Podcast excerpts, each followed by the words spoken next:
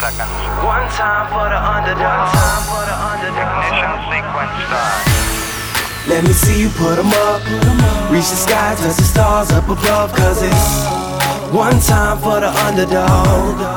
One time for the underdog. I'm Patrick Bet-David, host of Valuetainment, and today we're going to talk about three qualities self-made millionaires have in common. Earlier today, I was on a flight back from Ohio, and I was thinking about, we were having a couple conversations with friends, and I was thinking about, you know, when we were kids, 10, 11, 12, 13 years old, you know, kids would say, what do you want to be when you grow up? And people would say, I want to play baseball, I want to do this, I want to do that. But you would hear people say, I want to be a multimillionaire, I want to be rich, I want to buy this for my mom, I want to buy that for my dad, I want to take him everywhere, I want to buy a nice car for my dad, I want to have a nice house, I want to you know, we talk about being millionaires, right? And then we become older and we start thinking, oh my goodness, it's so hard. These people who became millionaires, they have rich families, they have all these fancy degrees, they're smarter than me, they're better than me, they're this, this, this, this, that.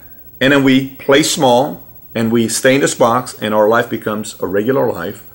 And uh, we don't ever really find out if we're capable of having that life of being a, a, a millionaire ourselves. And the reason why I'm using the phrase millionaire is because, you know, Many times people think for someone to become a millionaire, you need to come from a rich family or you need to be extremely smarter than everybody else, et cetera, et cetera, et cetera.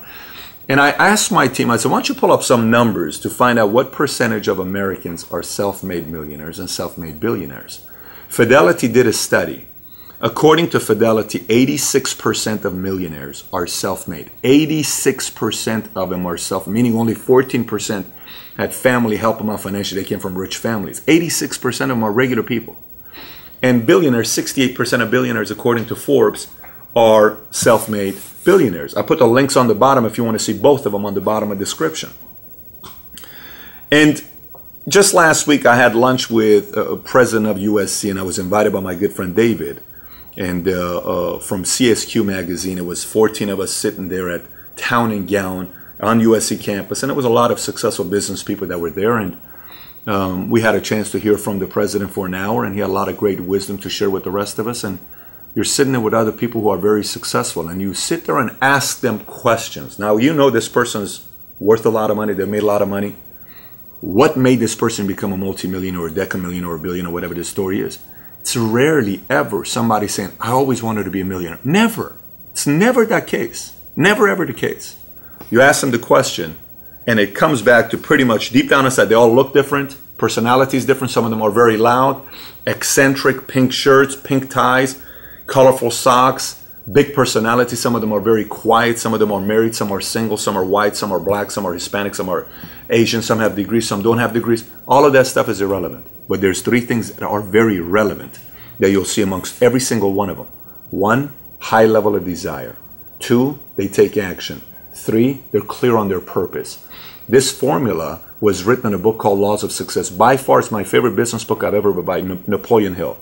Desire, action, purpose. Let me explain to you what it means so maybe you can connect with this. Go back to high school. Think about the prettiest girl in high school everybody wanted to date. All the guys wanted to date.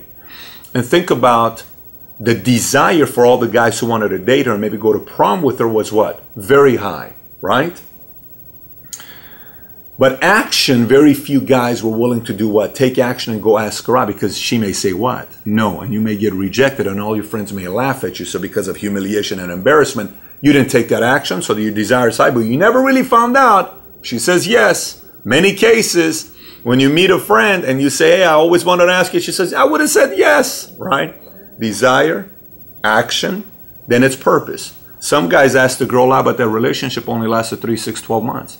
But some guys' desire to be with her was high. They took action, but their purpose was to see if that's a wife to build a family with. That purpose is higher.